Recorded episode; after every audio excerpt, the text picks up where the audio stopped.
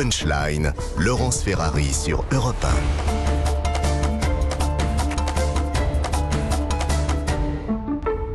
1. 18h35, on est dans Punchline sur CNews et sur Europe 1. Le 7 mars, c'est a priori une journée de blocage dans toute la France à l'appel des syndicats. On va juste écouter Philippe Martinez qui s'est exprimé aujourd'hui sur cette journée du 7 mars. Vous l'avez noté, euh, un certain nombre de professions sont déjà euh, prêtes pour le 7 et au-delà du 7, euh, c'est le cas à la SNCF, mais c'est aussi le cas dans les IOG, où évidemment les militants discutent des formes d'action, mais en tout cas la détermination, ils n'ont pas besoin de Martinez pour l'avoir. Voilà pour euh, la CGT. Euh, Marc Toiti, on, s'achemine vers euh, une journée de, gros blocage, grève reconductible. Bah, n'oublions pas que ça fait déjà plusieurs journées, effectivement. Il y a eu quelques petits milliards d'euros qui ont été perdus, va-t-on dire. Mais là, si c'est un, blocage global, alors là, évidemment, et surtout durable. Mm. Je vous rappelle que l'économie française est au bord de la récession. Alors, si ça s'aggrave, il y a beaucoup. Les, les, faillites d'entreprises sont en train d'augmenter. Il y a beaucoup d'entreprises qui, évidemment, pourront pas tenir. Donc, derrière, il y aura de la casse sociale mm. en termes d'emploi, bien entendu. Donc, c'est sûr que c'est un risque énorme qu'on est en train de prendre aujourd'hui sur l'économie française. Est-ce que ça va durer ou pas? J'ai envie de dire, quoi qu'il arrive, c'est-à-dire que malheureusement, au-delà de, cette réforme de la retraite, je pense que les Français ont un vrai ras-le-bol. On va en parler tout à l'heure sur chiffres d'inflation qui sont là. Et donc, c'est ce qui fait que, euh, au-delà de la retraite, encore une fois, ce ras-le-bol peut être dangereux pour la stabilité sociale et sociétale et même économique de la France. Avant de vous passer la parole, monsieur Amar, je veux juste me tourner vers Henri Guénaud parce que les sénateurs veulent surtout mettre le doigt sur la fin accélérée des régimes spéciaux. Alors là, on imagine bien que la fin des régimes spéciaux et les manifs du 7, ça va faire un cocktail détonnant. Oui, alors d'abord, là aussi, c'est pas vraiment le bon moment. Euh, parce que ce qu'ils veulent, ce veulent faire sur les régimes spéciaux, c'est supprimer ce qu'on appelle la clause du grand-père, c'est-à-dire euh, le fait que la réforme s'applique à ceux euh, qui, sont déjà, enfin, qui sont sous le statut des, des, mhm. cheminots et non pas aux, des cheminots ou des enfin dans, dans, le régime spécial et non pas les nouveaux arrivants. Voilà, pas seulement les nouveaux arrivants. Donc là, c'est tout le stock. Hein. C'est, mhm. euh, je pense que c'est pas vraiment le moment de, de faire ça. La deuxième remarque que je voudrais faire, c'est que on est là quand même, je suis désolé de le dire pour mes, amis, on est dans la politique des marqueurs. Vous savez, c'est mon marqueur, je suis un, je suis un parti de gouvernement, je suis sérieux, donc euh, voilà. Et puis mes électeurs, ils aiment pas tellement les régimes spéciaux. Je pense qu'il faut arriver D'abord, il faut arrêter de faire de la, politique qui dresse les gens les uns contre les autres, qui regarde toujours l'autre comme un privilégié. Euh, voilà, parce que c'est le propre des sociétés en crise. Mais il faut faire attention quand on fait de la politique, dans les sociétés en crise plus encore, de ne pas jouer ce, ce jeu-là qui est un jeu malsain et qui finit toujours mal. Mm-hmm. Enfin, je voudrais dire que, enfin, une troisième remarque, c'est que euh, aujourd'hui, on a du mal à trouver des conducteurs de bus, on a du mal à trouver des euh, des gens pour être dans les centrales nucléaires. Donc euh, dire euh, on, s'en moque, on, on, rabote tous leurs avantages, c'est très bien, mais le jour où on n'a plus personne, il va bien falloir, euh, il va bien falloir céder quelque chose. Enfin, je, je veux dire, je veux dire, c'est non, mais c'est c'est comme. mais c'est très dur de trouver partout. Vous savez, c'est très bien, mais quand vous avez besoin d'un serrurier, vous êtes devant votre porte. Euh, à Paris, ça vous coûte 200, euh, plus de 200 euros par, pour un quart d'heure de travail. Eh bien, ou vous l'appelez ou vous restez devant votre porte. en général, vous l'appelez et vous, vous payez même quand vous pouvez pas payer. Bon, euh, donc il y a, y a, enfin, je veux dire, il y a, y a un vrai problème là. On a une pénurie. C'est pareil pour les enseignants, c'est pareil pour. Il y a un moment où il va falloir, de toute façon, répondre à leurs demandes. Et la dernière chose, c'est que la pire façon de gouverner, la pire, la pire, c'est de se dire, euh, c'est de ne pas se mettre de limites et de se dire, je m'en fiche, euh, mm. j'ai les CRS, j'ai les gendarmes, euh, ils s'useront, hein, et puis ça, puis l'opinion publique se retournera, et puis voilà. Donc, et, je tiens parce que moi, je risque rien. Je suis dans mon, je suis à Matignon, à l'Élysée, et, et dans mon oublie une chose. Donc là, c'est le cas, vous pensez là? Bah je, je, on va voir, mais, mais je pense que c'est la pire chose. C'est extrêmement dangereux. C'est-à-dire qu'il ne s'agit pas d'avoir le consensus de tout le monde, mm. de chercher le consensus, mais le consentement, il est indispensable pour pouvoir gouverner un pays. Encore une fois, même le général de Gaulle a, a, a, a cédé pour ne pas casser le consentement. Il a cédé sur la grève des mineurs en 1963 euh, parce que euh, il avait fait la réquisition, etc. Puis ça ne marchait pas. Il a abandonné. Euh, il a abandonné la, pension des combattants qu'il fallait réduire ou supprimer en, 1958. Et en 68, on a fini par les accords de, Grenelle. Donc euh, il, faut toujours se fixer une limite et pas se dire c'est pas grave, ils vont s'user. Donc dans la situation de la société française, je rejoins la, colère, mais c'est pas seulement de la colère, c'est que les gens n'ont peuvent plus aller trop loin. On a vu ce que ça a donné en 95, mais là, ça risque d'être pire. Aller trop loin n'est pas une bonne idée, ni pour l'économie, ni pour la société, ni pour la démocratie. Voilà, c'est Très bien, le message très clair. Benjamin Hamar, attendez, je vous passe la parole, Marc Totti. Benjamin Hamar, allez. Alors, bah, d'abord, plusieurs, plusieurs choses. Euh, sur euh, sur la, la, la, remarque concernant effectivement un certain nombre de professions qu'on a largement présentés comme des nababs et des grands privilégiés, effectivement, il y a un problème de déficit, il faut que ça nous interroge. Ensuite, sur la question qui est pointée là, c'est-à-dire la, la, question de la répression, euh, elle, est, elle est extrêmement importante et elle existe déjà. Et je vous le dis, euh, ce, ce, genre de procès... Ce, les, cortèges bah, sont je vais vous donner des exemples précis. Ils sont très pacifiques pour l'instant. Non, mais très bien pour ce qui est des manifs. manifs hein, oui, mais il n'y a pas que ça. Et donc je vais mettre au débat justement un certain nombre de situations. Il y a eu dans, la, dans, dans le cadre des grandes mobilisations sur les salaires à la fin de l'année dernière, par exemple, de grands mouvements sur les salaires dans l'entreprise Sanofi. Euh, directement, il y a un certain nombre de délégués CGT qui ont été, euh, qui sont effectivement en procédure de licenciement pour fait de grève.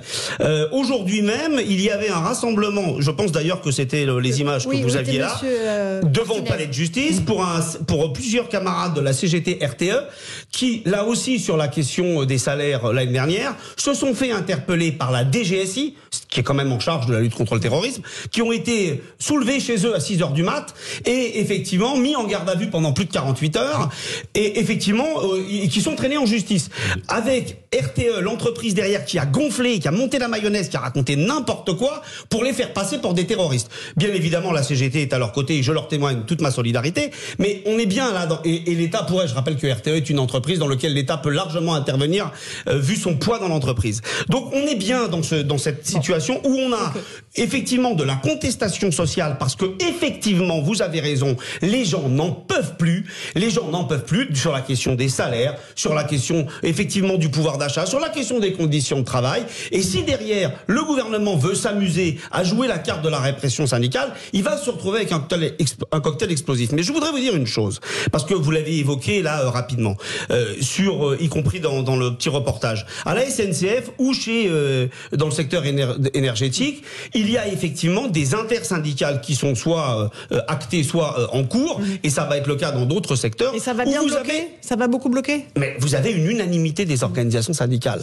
représentatives, par exemple à la SNCF. Vous rendez-vous compte que effectivement sur l'idée d'un mouvement reconductible à partir du 7 mars, il y a une unanimité des quatre organisations représentatives. Ça vous dit un petit peu euh, le, le comment dire Ce gouvernement aura réussi avec brio, avec virtuosité, à faire l'unanimité parmi nous, et je m'en félicite. Et donc bien évidemment ça augure du, à partir du 7 mars, Monsieur Toiti. finir par voter Macron. Ah oui, je ne crois pas. Il n'y a pas beaucoup de risques. Ah, il, y a plus de risques que les cheveux repoussent sur ma tête. Mais Monsieur Toiti, ah bah, euh, je, je, je sais vous, je ne ferai pas grand-chose.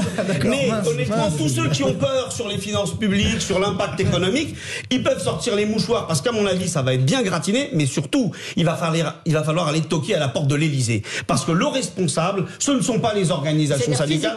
Monsieur Non, non, allez ah, toquer. Si vous voulez aller chercher de il va falloir aller voir Monsieur Macron et son gouvernement d'apprentis sorciers qui jouent avec le feu, qui bon. effectivement alimentent la colère sociale comme si on n'avait pas d'autres préoccupations. Alors, un mot de François Dubonnier, après on parle d'inflation. Le mouvement social est à la croisée des chemins.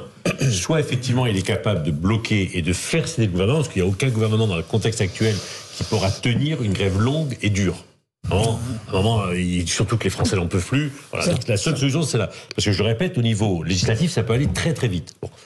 Et après, effectivement, le pire des scénarios pour le, pour le gouvernement, c'est un pourrissement, un durcissement. On fait voter la loi bon an mal an ou on la fait pas voter. Et si on la fait voter, le Conseil constitutionnel la censure en grande partie. Et de toutes les manières, avec ce qui va se passer au Sénat, on va finir avec une loi déficitaire. On sait très bien que. Elle est déjà déficitaire. Elle est déjà. moins voilà. Donc là, on va en rajouter. et donc, en fait, elle est moins déficitaire que la loi actuelle. Voilà. À chaque fois que le Sénat va en rajouter. C'est 300 millions d'euros. mais d'accord. C'est pas énorme. Mais à chaque fois, ça en rajoute. Non, mais ça rajoute. Et en fait, le seul totem, le seul totem pour le gouvernement, c'est les 64 ans. On sent bien que c'est sortir de la réforme avec uniquement cela. Juste une petite remarque. D'abord, on n'en sait rien. On ne sait pas si c'est déficitaire. On ne sait plus rien parce qu'on ne sait pas d'où viennent les chiffres, on sait pas, et on ne sait, on ne sait pas mesurer ça. On ne sait pas aujourd'hui. Voilà. Ça. Bah, il y a quand même une... non, non, et c'est un grand serviteur de l'État qui le dit. On ne sait pas combien de gens sont concernés par chacun. Quand vous regardez l'étude d'impact, on ne sait pas. Mais l'étude qui est jointe au projet de loi. Mais l'étude d'impact, c'est le gouvernement qui l'a. Oui, non, non, non, non, honnêtement. Mais quand bien même ce sont des fourchettes basses, le texte donc devrait être largement plus déficitaire c'est possible, actuellement. Mais, on parle de chiffres. Et vous avez même des ministres qui vous disent qu'ils reconnaissent le côté déficitaire. La deuxième remarque, c'est celle-ci. On peut être en désaccord avec les syndicats, on peut être en désaccord avec leur politique, mais une société comme la nôtre, elle a besoin de syndicats pour encadrer les mouvements sociaux, pour servir d'intermédiaire. Elle a besoin de corps intermédiaires qui puissent, qui ont de pouvoir de négociation. Et le jour où vous passez par-dessus, vous vous prenez un risque, un risque considérable. Hein. on a vu, on a vu en 68 euh, le, gouvernement euh, négocier avec les syndicats. Les syndicats, je me souviens de M. Segui allant à, Boulogne-Billancourt, euh, rapportant les résultats de la négociation. Il s'est fait huer, il est, sorti sous les colibés, il est retourné négocier avec, avec Georges Pompidou et le gouvernement pour, pour tenir compte de ce que disait la rue. Et le gouvernement a cédé. Pourquoi? Pas du tout parce qu'il était laxiste, mais parce qu'il était indispensable dans ces circonstances de garder des syndicats euh, qui, ont, encore une prise sur, le mouvement social. Voilà. Je, Sinon, c'est le cas. Voilà. Mais oui, je pense que c'est. Et tout ça dans un contexte inflationniste absolument dingue. Les chiffres, vous le disiez, Marc Toiti, au mois de février, 6,2 euh, pour l'inflation générale, et on est à 14,5% sur l'alimentation. C'est ça qui est. encore une fois, il y a eu également vendredi dernier l'indicateur de confiance des ménages. Vous savez qu'on suit, parce que ça aussi, c'est c'est un indicateur INSEE, bon, c'est euh, assez objectif. Donc, c'est vrai qu'on a du mal à comprendre comment, donc, qui a encore évidemment baissé. Donc, on est quasiment sur des plus bas historiques. Donc, euh, plus bas pendant le Covid-19, on croyait que c'était la fin du monde, plus bas pendant que les Gilets jaunes, etc. Donc, il y a vraiment quelque chose qui est en train de se passer. Donc, il faut faire attention. C'est-à-dire, euh, ce, mépris est très dangereux. C'est-à-dire, il faut coller effectivement à ce que veulent aujourd'hui les Français. Et moi, je pense que le problème numéro un, il est sur le déni de réalité qu'on a fait, bien sûr, sur l'inflation. C'est-à-dire que depuis deux ans, moi, j'avais annoncé cette inflation qui arrive, elle est en train d'arriver. On nous a dit, mais non, l'inflation, c'est non, non, ça n'arrivera jamais. Après, on nous a dit, bah, ça y est, le pic, c'était le mois dernier, et ainsi de suite. On voit que ça n'arrête pas d'augmenter. Et c'est ça qui est dangereux, parce que les Français, bah, ils font leur course au quotidien. Parce qu'en ah fait, vous savez, l'inflation, c'est une moyenne. Donc, bien sûr, c'est 6,2% d'inflation, mais dedans, il y a tous les biens qu'on consomme. Un ordinateur, une télé, etc. Mais on n'achète pas un ordinateur tous les jours. Par contre, l'alimentaire qu'on achète tous les jours, on est à 14,5%. Là où ça devient encore plus dangereux, c'est que cette inflation est très inégalitaire. Pourquoi? Parce que, encore une fois, cette inflation, c'est une moyenne. Donc, euh, pour beaucoup de ménages, effectivement, le poste alimentaire donc les ménages modestes, est beaucoup plus élevé que pour euh, la moyenne des Français. Donc ce qui fait que pour eux, malheureusement, l'inflation est déjà à 12%. Donc il y a un vrai danger social et sociétal. Et on, l'a vu aujourd'hui, là aussi, le président euh, de la République a dit il y a deux jours au sein de l'agriculture, bon, bah, il faudrait que les, distributeurs et les agriculteurs se mettent d'accord. Attendez. il a demandé un effort à la grande distribution. Oui, mais, je veux dire, l'État a son rôle à jouer. L'État a son rôle à jouer en réduisant peut-être la pression fiscale, en réduisant certaines charges, etc. pour redonner du pouvoir d'achat. Mais là, le danger, c'est ça, mm. c'est que malheureusement, on est dans cette fuite en avant, ce déni de réalité qui est permanent, et c'est ça que les Français n'arrivent pas aujourd'hui à comprendre. Et cette inflation, malheureusement, juste pour terminer, elle va malheureusement encore durer. Elle va durer, malheureusement. Eh Henri Guénaud et ensuite Benjamin plus important, c'est effectivement nous vivons dans la dictature des moyennes, et à force d'opposer de, à la vie des gens des moyennes, les gens finissent par penser qu'on leur ment et perdent confiance dans les institutions. Donc, euh, il faut quand même être, il faut, faut, pas utiliser les chiffres n'importe comment. C'est la, la, première chose. La deuxième, c'est que là encore. Euh, c'est, on peut pas continuer comme ça. Euh, le, d'abord parce qu'il y a aussi, il y a aussi dans le revenu des, dans les dépenses des gens des choses qui sont incompressibles et que donc il ne leur reste plus euh, comme variable d'ajustement que des, les, des choses vitales comme comme la, comme l'alimentation. Et même si c'est une partie faible de la totalité de leurs dépenses, c'est une partie qui est qui est vitale. Donc s'ils peuvent plus manger, Bon, eh bien, ça, ça, peut pas continuer. Je veux dire, c'est euh, et, on est sur des chiffres pour certains, sur des chiffres d'inflation qui sont en matière alimentaire. Donc, on est à 14 et demi, mais pour, pour, certains, c'est beaucoup plus. 33 donc, aujourd'hui, 33 Donc là, on a, on a, on est dans une impasse. Moi, euh, on va dire encore que je suis, euh, je suis un, révolutionnaire, mais je crois pas. Je, je pense qu'on ne peut plus, on ne peut plus éluder la question de l'indexation des salaires et des pensions. On ne peut plus. Voilà. On ne peut plus pourquoi? Parce que euh, faire des chèques à tout le monde, c'est très bien. Alors ça, la TVA augmente un peu, c'est très bien, mais, mais les finances publiques, elles vont elles, vont, s'écrouler à force. Je veux dire, moi, je suis pas un maniaque de, des équilibres budgétaires, des machins, mais c'est euh, or si vous si vous n'indexez pas les, les, salaires, c'est-à-dire l'essentiel de l'assiette sur lesquelles reposent les recettes sociales, et fiscale du, de, de l'État, vous allez, vous allez créer un problème de finances publiques considérable. C'est-à-dire qu'au lieu que l'inflation vienne rogner les dettes, L'inflation, elle rogne les dettes quand euh, les revenus augmentent en même temps que les prix. Bon, si les revenus augmentent pas en même temps que les prix, l'inflation, elle ne rogne plus les dettes. Elle, le, le service de la dette, il s'alourdit.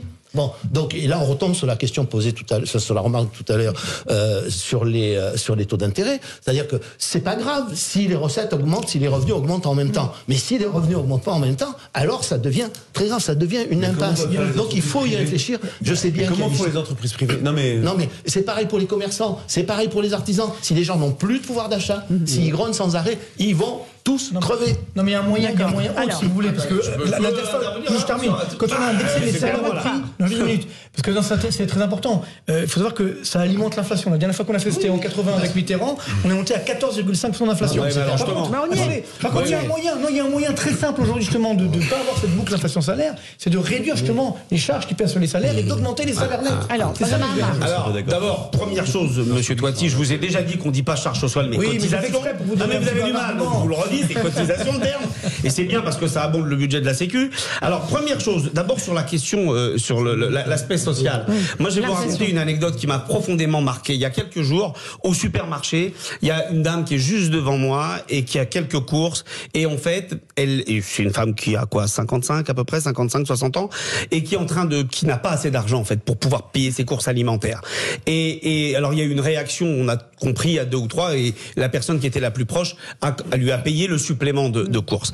Honnêtement, c'était détestable comme situation. Et d'ailleurs, on a discuté entre nous ensuite, et il y avait, comment dire, un, un consensus, un constat partagé sur l'aspect le, l'aspect insupportable. Tous les gens autour travaillaient, et alors je, on n'imagine même pas ce qu'il en est pour des gens qui sont en situation de précarité et de chômage, mais tous les gens travaillaient et, et évoquaient effectivement le fait qu'ils font leurs courses avec la boule au ventre. C'est-à-dire qu'en fait maintenant, le fait de se nourrir devient quelque chose de stressant. Il y a des gens qui vous disent, d'ailleurs moi je regardais jamais, maintenant je suis en train de tout comparer, c'est sidérant. Et ça renvoie à la question des salaires, bien évidemment. Et là, il y a, quand même une remarque économique, puisqu'on nous dit, mais alors comment on va faire? Je rappelle que la consommation des ménages, c'est à peu près 55% du PIB.